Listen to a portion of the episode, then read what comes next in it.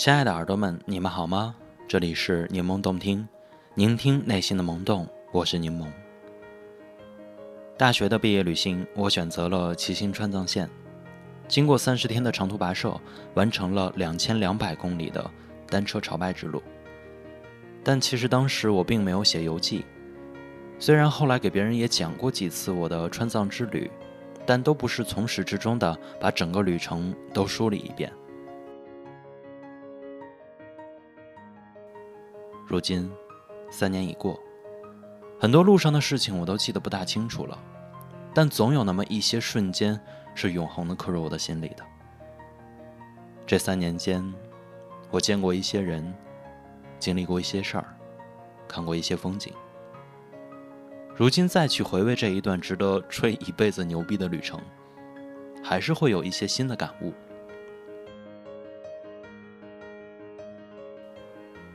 所以，每周一到周五晚上的十点半，我有一个云雨梦彼端的故事，你要来听吗？关注微信公众号“柠檬动听”，陪我再走一遍川藏线吧。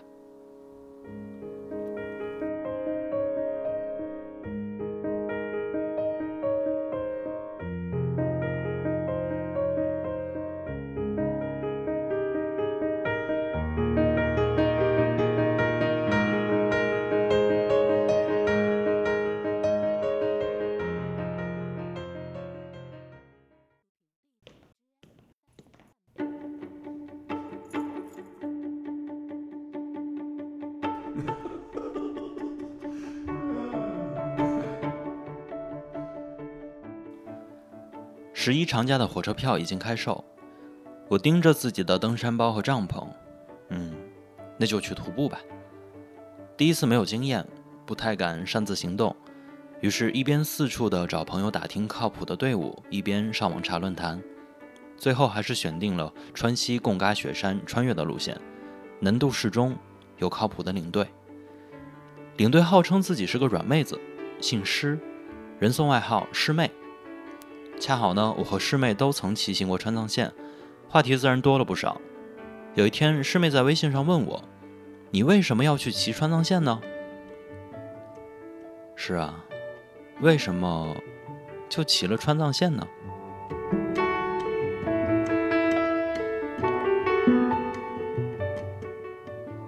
小学二年级，我摸爬滚打了一个暑假，学会了骑单车。初中离家远。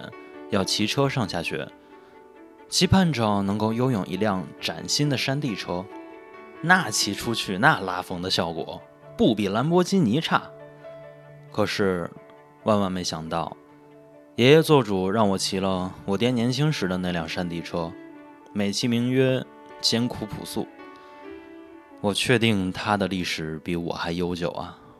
是的，我听到了梦想破碎的声音，稀碎。高中住校，大学呢？校园太小，单车的念头就隐秘在一个角落里。大二上学期时，听一位老师讲述他如何骑单车带领同学从秦皇岛一路南下到西安，途中故事云云，单车的心弦再一次被撩拨，而恰好当时我自己处于一种比较低谷期的状态，每天百无聊赖。必修课选逃，选修课必逃，想要奋发却又陷入了泥沼，急需做一件牛逼的事情来证明给自己看，我是有恒心的。于是，当即就决定，这个冬天我要骑单车回我大内蒙。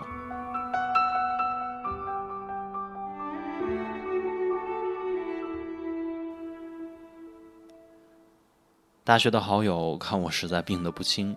担心我挂在半道就问我：“要不你先起个近点的练练兵？”我心想：“好主意啊，那就这么愉快的决定了。”于是拉着他和另一位好友借了三辆单车，试试先从秦皇岛骑到葫芦岛，往返三百公里。二零一二年十一月十五日凌晨六点，我们仨壮志凌云。十一月十五号的晚上六点，我们在距离葫芦岛七十公里的绥中集体阵亡。十一月十六号的晚上八点，我们带着自己残破的定与菊花回到了学校。其实我直到现在也不曾完成骑单车回家的理想，但从此，我与单车结下了不解之缘。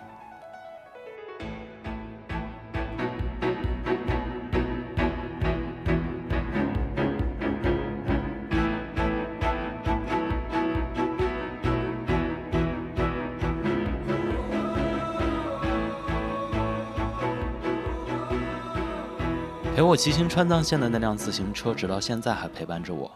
我的微信头像也是它。但我知道，最初我对单车的疯狂，更像是身体中积压的情绪找到了宣泄的出口。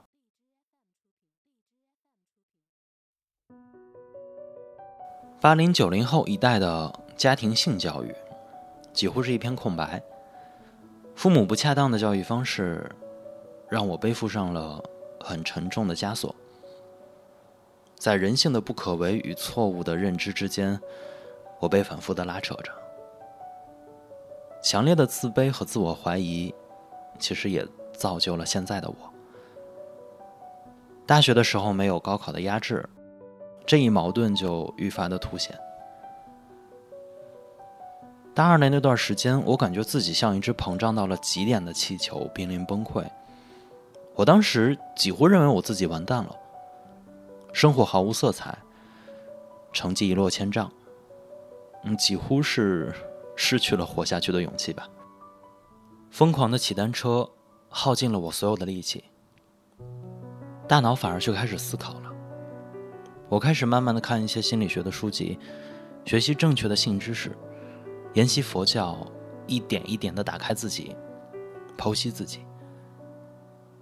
后来，我认识了一位同样热爱单车的心理咨询师，在彼此熟悉之后，我第一次鼓起了万分的勇气，向他吐露了心中的抑郁，而他也给了我很大的帮助。就这样，慢慢的自我疗愈，可以说，是单车载着我一点一点的走出了心中的阴霾。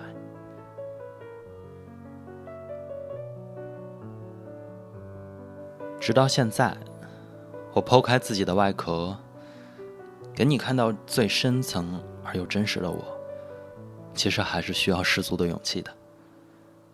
毕竟，真实有时候并不意味着美丽。我并不埋怨我的父母，他们也有自己的苦衷。我相信冥冥之中会有一股力量帮助我闯过难关。人都是会自救的。生命有裂缝，阳光才能照得进来。所以，不论现在的你遇到什么样的困难，我真的都希望你能够和我一样，心中总有一个声音会对我说：“不要怕，一切都会好起来。”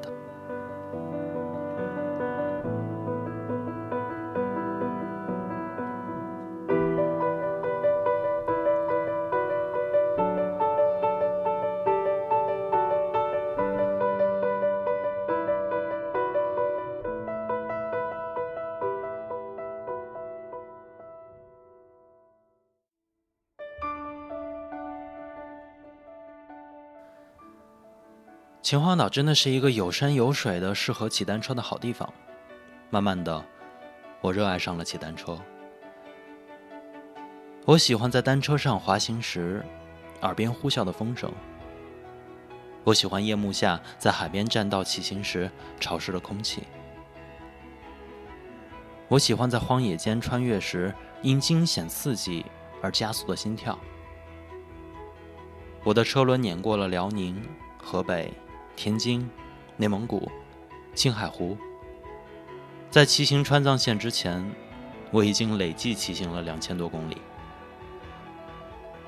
他们说骑行川藏线就如同一次朝拜，那么出发吧。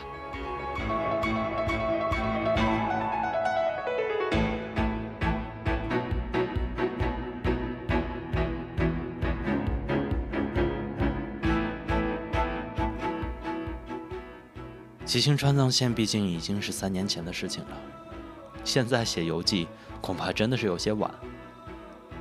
很多记忆已经模糊不清，不过这一路下来，总有一些时刻是被深深铭记的。就像四个月前我参加香港一位从事即兴戏剧的老师的工作坊时，老师说：“回忆过往，我们能记住的，只是某件事情发生过程中的某个时刻，但是，一刻永恒。”而这三年间，我又经历了许多的事情。想必川藏的故事和后来的经历，杂糅出来的感悟，也是别有一番风味吧。二零一三年的四月四号，我踏上了川藏的旅行。我有川藏公路上的故事，我酒精过敏，你请我喝杯茶吧，可以吗？